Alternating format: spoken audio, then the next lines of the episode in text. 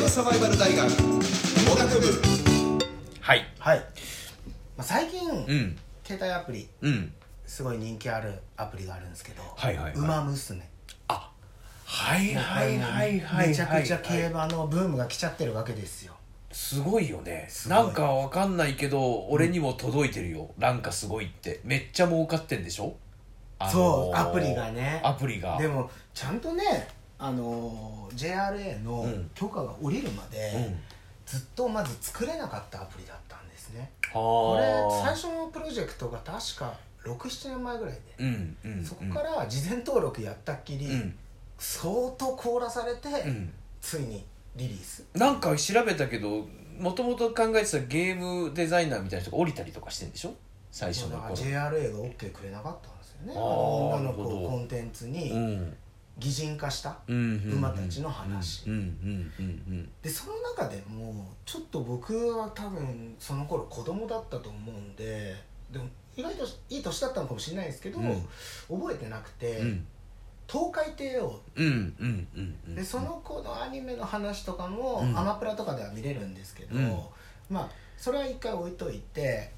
その東海帝王がうんやっぱめちゃくちゃ人気がある理由が、うん怪我を乗り越うんうんうんうんえてでまたトップに立つと。うんうんうんうんその復活劇がうんやっぱ競馬ファンからたまらない、たまらないうんうんうんそのエピソードがよく分かってない部分があってうんうんちょっと知ってますかっていう、はい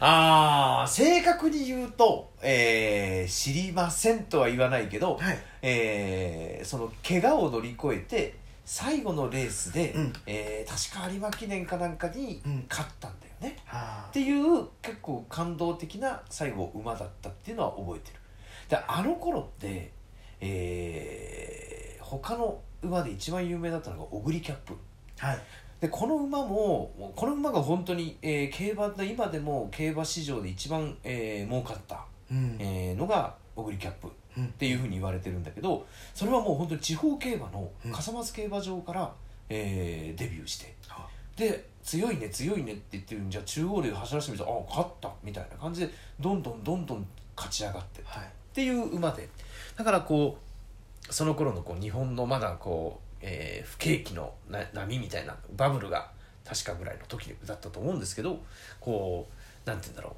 う田舎者が頑張って中央で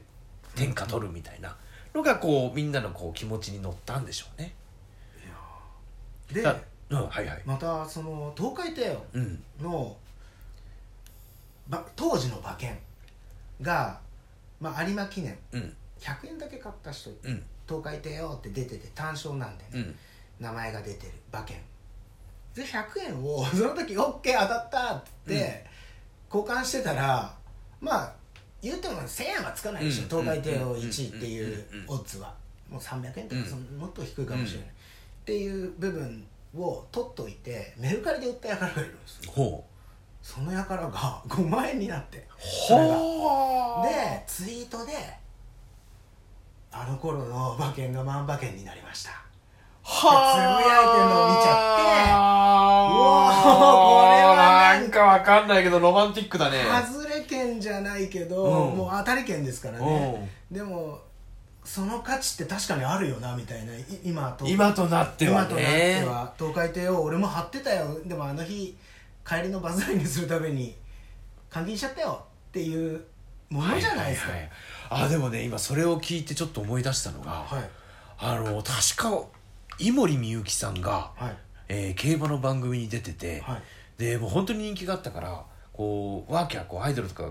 騒いでたの、はい多分バラドルで多分一世を風靡してた頃のみよみよ井森美幸さんがオグリキャップの単勝馬券を持ってて、はいで私もこれ絶対換金しません、うんみたいなことを言ってんの今急にフラッシュバックして思い出した、持ってるよ彼女 井森さん連絡お待ちしておりおます待ちしてます